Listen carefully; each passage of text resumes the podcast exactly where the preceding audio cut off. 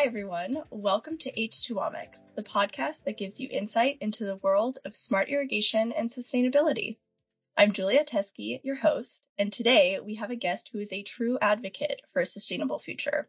He's a LEED green associate, WELL certified, and a graduate of the sustainability program at UCLA Extension. Jeff is currently a technical sales rep with CalSense, and we will get to hear more about his journey in this episode. Jeff, it's so great to have you with us. Thank you, Julia. I'm truly excited to be here today.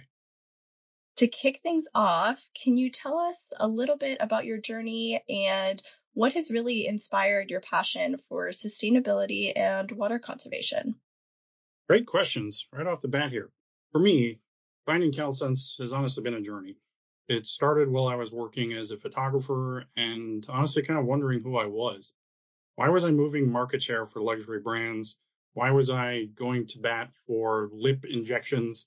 All these different things that are are fine. I'm happy to let anyone live the life that they want, but it didn't make sense to me. And that started a, a series of questions that led me to UCLA as a starting point. But it also involved watching as many TED Talks as I could stomach and going through the process of writing down things that I responded very strongly to this was truly an, a journey of self discovery to understand what drove me in an effort to make myself happier. It's as simple as that. And the interesting part for me was that I discovered that everything that I cared about was under this umbrella called sustainability that I really truly had not paid any real attention to up until that point. And this includes all the environmental issues. This includes, you know, social welfare and the unhoused and a million other issues that are near and dear to many people but I just had never heard of it before. And so it was an entry point. And starting the UCLA program was a great way to get me up to speed on a number of different pathways that I could take in the sustainability world. And it was a way to help me figure out where to point myself. The beautiful thing about this was it just kept introducing me to more inspiring people working on projects that were incredible and organizations that were interconnected and helping each other and mobilizing in ways that I've never seen before on any subject. And at the end of that, I kind of looked around and I was volunteering myself to death. I had found the Climate Reality Project along the way.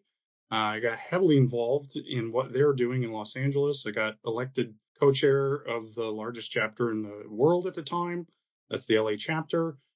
I also served in community engagement capacities as well as the Climate Business Working Group, and I really was a big driver in the LACI project. And if you're unfamiliar with LACI, that is the Los Angeles Clean Tech Incubator led by Matt Petersen, the CEO and president, who invited us to be involved with their Founders Business Accelerator program, which, in very simple terms, is aimed at founders who are committed to social equity and environmental sustainability, providing them with the tools, knowledge, and resources to expand their businesses and their reach. We worked with around 90 startups and small businesses and really were able to help people incorporate sustainable business practices early in the life of their business, which can have the greatest impact. And so the to wrap this up, CalSense appeared kind of out of nowhere as I was looking around trying to find some way to get paid for what I was doing all day, every day for nothing. And I was so happy to find an organization that shared my values on the environmental side of things and water conservation specifically. And most importantly to me at the time, it gave me an avenue. It gave me a place to engage and really spend my career on these most incredibly important subjects and water is is the most important resource to me and I can't think of a single reason why we shouldn't do everything we possibly can to maximize our use of it that was so inspiring because I think so many people, it takes them such a long time throughout their career to get to that point. Some people never get there, right? And so to be where you are now is awesome for someone who's in the a similar position of wanting to work every day towards something that I really care about. Truthfully, it's a position of privilege that many people cannot afford to pursue a lot of people just have to keep the lights on and make sure the money is coming in in whatever way possible. So if you have the ability to line up the things that you care about most with the thing that you're doing with most of the hours of your day, it's truly a magical experience. And the inspiration that I get from doing this work day to day will relight my fire forever. I don't I don't ever imagine a time where I get tired of helping cities, schools, and parks get the most out of the water that they have and make the communities beautiful that we live in. Absolutely. Well, you wear a lot of hats. It sounds like you always have. How do your roles within CalSense and your volunteer work intersect and all contribute to a more sustainable future? That's fair. I, have definitely worn a lot of hats. I've also described my life as a series of obsessions. And the sustainability obsession, I would say, grows every day and continues to deepen my connection to all the different things that I do in my world. And I am deeply involved with different cons- conservation and environmental activism groups, including specifically Climate Reality Project, the U.S. Green Building Council, and for a while I was doing some work with Net Impact. I haven't had a whole lot of time to do that more recently, but in a way, everything I do is now touched by sustainability. As I take, you know, fun side projects in photography or media production, that is what I used to do. I want those now to be focused at the right things. I now want to create media and tell stories that can change our world. And CalSense gives me the opportunity to bring that to my workday. And so I now have the opportunity to do this 24 seven and really just pour my, my efforts and enthusiasm into making a difference in any small way that I can. That's my favorite thing about working here. Now, this is just for my curiosity because I think people might find it interesting. How did you first find out or hear about climate reality? So I heard about climate reality while I was taking a class with Nurit Katz, who was the chief sustainability officer for UCLA, and she taught the first class in the program.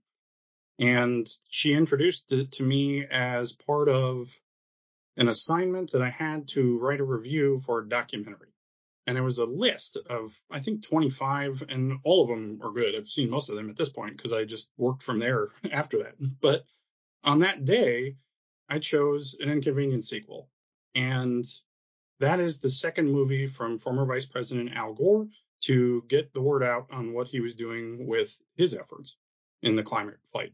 And I watched that documentary and it broke my brain. And I mean that in the best possible way because I suddenly realized that things were happening around me that I was either purposely or maybe even out of fear avoiding. And I, I watched that first when I sat there. I I probably had tears in my eyes, and I was just like, well, now what do I do? Now that it lives in my head and I can't make it go away again, I have to deal with it. So my first response was watching the movie two more times. Um, and I had to write an essay, and I had forgotten that I had to write an essay, so that's why the third uh, watch came around. I took some great notes, and and then I realized that the entire movie was really just an ad campaign to get people to sign up to volunteer for the Climate Reality Project. So I did, and turns out it was the best possible time I could do that. We were having a Los Angeles training. This was 2018, and at the time it was the largest in-person training that ever happened. When I called uh, to apply, they said that they were full and that they couldn't possibly accept anybody else. I've been in sales for a number of years, and I've learned that a certain amount of applied positive attitude can get you wherever you want to go. So I sent them polite, urgent emails until they agreed that I needed to be in this training. I believe it took four, um, which is probably lower than my average, but you know, I'll accept it. I was extremely excited to get into this program, and when I walked in the door, for the first time, I felt like I was in the right room talking to the right people about something that mattered. And that is a feeling that is rare in life, in my experience. So I look for that more and more every day. Thank you for sharing that. I think it's so interesting to hear about how people find that path and sometimes it takes a lot to get there and sometimes it kind of falls in your lap. So yeah, that's very cool. Everyone has to find their own way in life. And for me, it took a little longer than most let's talk a little more about your role at CalSense. What kind of impact have you had in promoting water conservation through smart irrigation technology? Ooh, I love this question. So my goal with basically all of my advocacy work has always been to aim at projects that are larger than myself. I want ideas and solutions that can scale. And because of that, I lean towards working with businesses and government entities. And that's not to say that there's no value in having or convincing somebody to make changes in their life, you know, on a personal basis. But if I can do that for an organization that touches thousands of people, then my impact is just multiplied. And to me, that's time well spent. And it's also a better application of my talent than moving market share for luxury brands. So in addition to that, um, CalSense specifically focuses on working with businesses and government entities that's exactly where I'm aiming for this. And CalSense's position in the industry as a market leader has given me a platform to reach more people. Among other opportunities, I was able to present at the American Public Works Association conference, Green California Schools and Education Summit, the Landscape Expo in Anaheim. I even got to go to DC for the Irrigation Association fly-in and talk to our elected officials about a variety of different issues that are affecting the irrigation world. So to me, this is just a natural extension of what I was already doing. And I'm proud to have found an organization that is happy to support me in these efforts, is not asking me to do them in my free time on nights and weekends, and is in fact encouraging me to do this all day. Uh, I, I don't know how I got this lucky. I think what you said about education is really important because when you're able to do those events in person, it really helps to tie in the community that we have. You mentioned the DC fly in with the Irrigation Association. That is an awesome organization that always helps me kind of bring it all back together um, with whether it's suppliers, distributors, or contractors.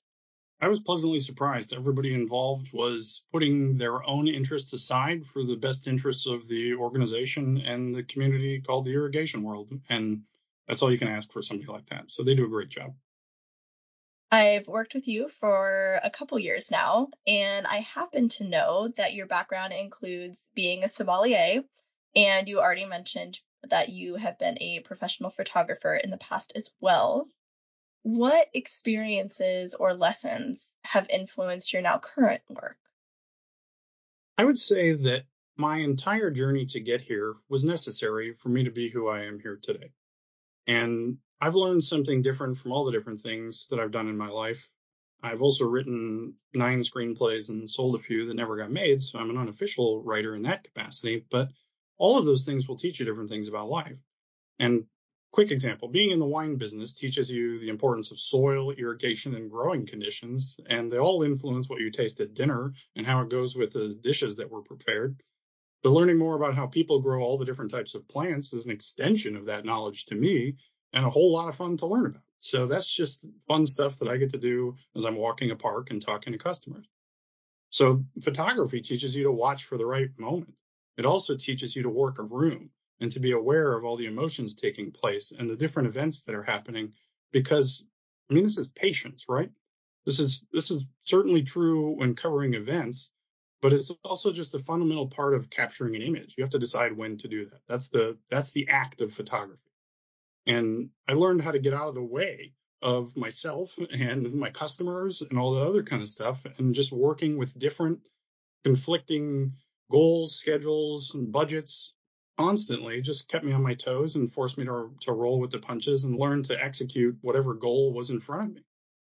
So it's wine, it's photography. I mean, you had movies in there. And the best thing about all of this from a sales perspective is I can find something in common with almost anybody because people are into drinking and visual arts and watching movies. And so it's always a great thing to, to build rapport and to maybe get past some initial reluctance to, to talk to a new person. So all of those things influence what I do as far as how does that make things sustainable.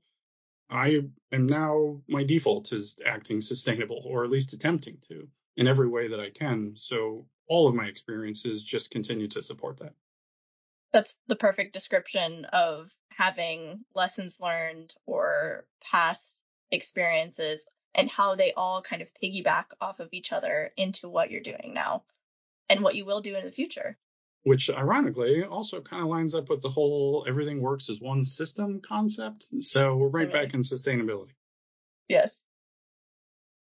CalSense is all about innovation and applying that to our solutions. What can you tell me about the innovative solutions and technology that CalSense brings to the table for businesses and communities making water use more effective?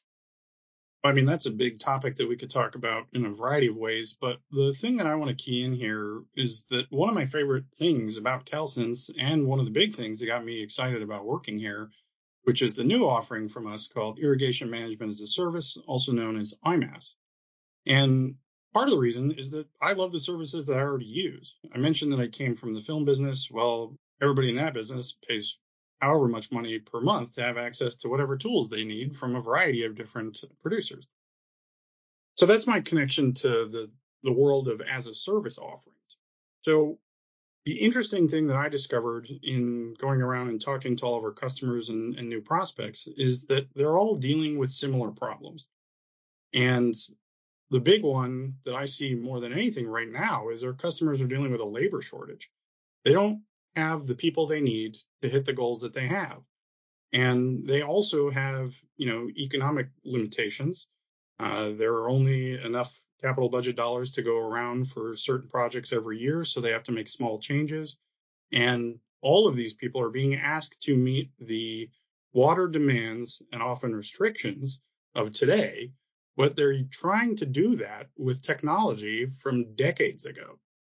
And so to introduce a smart controller that's weather based and is also able to be installed and programmed by the very people who made it is such a massive advantage for a small city that's trying to figure out how they're going to buy one controller a year and fix the problem that they have. Now, IMAS gives communities the chance to get everything they need up front. They get to work with the company who made the equipment and get involved with the programming. And then on top of that, they get to spread the cost over 10 years. That checks all of the boxes of the problems that they're dealing with, and it provides a financial alternative that is not right for everybody, but when it lines up with what people need, it's a fantastic opportunity. And we were the first to bring it to market in the irrigation business, and we got even got an award from the Irrigation Association for it while we're still talking about CalSense, I was hoping you could share a memorable project or a success story that you've been a part of during your time with us. Ooh, there are many fun things that I could talk about here, but it would be best for me to leave names out of this for a variety of reasons. But I will say that we are finishing up a large IMS opportunity with a prominent university here in Southern California that people would be very familiar with. And they have also been a long-time customer.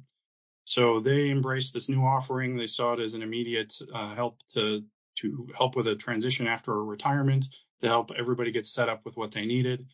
The system just worked. It's exactly what they wanted. It is in the middle of the uh, final stages of installation and programming right now. And it was just a beautiful example of, of how this offering can really solve a lot of problems for our customers. So, speaking of Southern California, I know you are currently based there. And California is often at the forefront of water conservation efforts due to its climate and population. Do you think California can be a leader to the nation in these efforts? I absolutely do. And I'm actually going to go one step farther and say California has to be the leader in these issues. And for many sustainability and conservation issues, California is where new things get tried out. So, for example, we were one of the first states to embrace the whole solar approach to, you know, powering our houses. And when California is successful in an endeavor like this, everyone tries to work very hard to minimize it so that they don't actually have to follow our lead. But when we fail, they beat everyone over the head with it. So if we were to introduce a sustainable project and have it completely fail, everybody in other states that are specifically trying not to do these things says, see, even California can't do it. So it's not that we have an opportunity to lead, it's that we have a mandate to lead. And not just the environmental organizations and the different people that are involved in pushing and pulling all the different things that are happening to try to deal with what's going on in this world, but also just because this is where the power of industry can be coming from. California was gold rush and, you know, it's also Silicon Valley and it's also Hollywood and it's also the, the center of the world of sustainability. Now, there are certainly people that would argue with me on that in other parts of the country and world, but it's pretty hard to argue that the sustainability world is really having a moment in Southern California uh, specifically, but but Northern California as well. So the whole state is leading the way. It needs to lead the way, and if it doesn't, I don't know who else does. California has definitely led, especially by example, um, when it comes to sustainability. And in the last couple of years, I've done a lot more traveling, and it's been so interesting to learn about different regions' water needs and challenges and start to see some of these similarities of uh, infrastructure or ideas that places have taken away from California. Absolutely. And I had the wonderful experience of growing up in Michigan, which is surrounded by beautiful fresh water. And so to be able to travel around to visit other reps and, you know, to see the different gardens and various projects that are happening all over the country is is nothing but inspiring. And at the end of it, it's really encouraging to just see so many different people from completely different backgrounds, demographics, and walks of life leaning into this because we know that we have to. So that part is truly incredible. And traveling around a little bit and seeing it just takes it up a notch. What advice would you offer to our listeners who are interested in pursuing a career or making a difference in environmental issues? I think about this a lot because for a while it was my elected volunteer position to inspire others to change and to get involved and to do more. And so what I often say to people is only you can decide what you want to do and nobody can light your own fire for you because half of what I have done in the volunteer world is getting up early and going to stand somewhere and talk to people about things that are really important to me. And if I don't have my own engine to get me up at 5:30 to go to that conversation, it's never going to happen. I can't give that to you. You have to build it for yourself. You have to find something that will get you up early in the morning and get you out there and do the thing that matters to you, something that truly drives you. You must light your own fire because nobody can do that for you. So my real advice, move.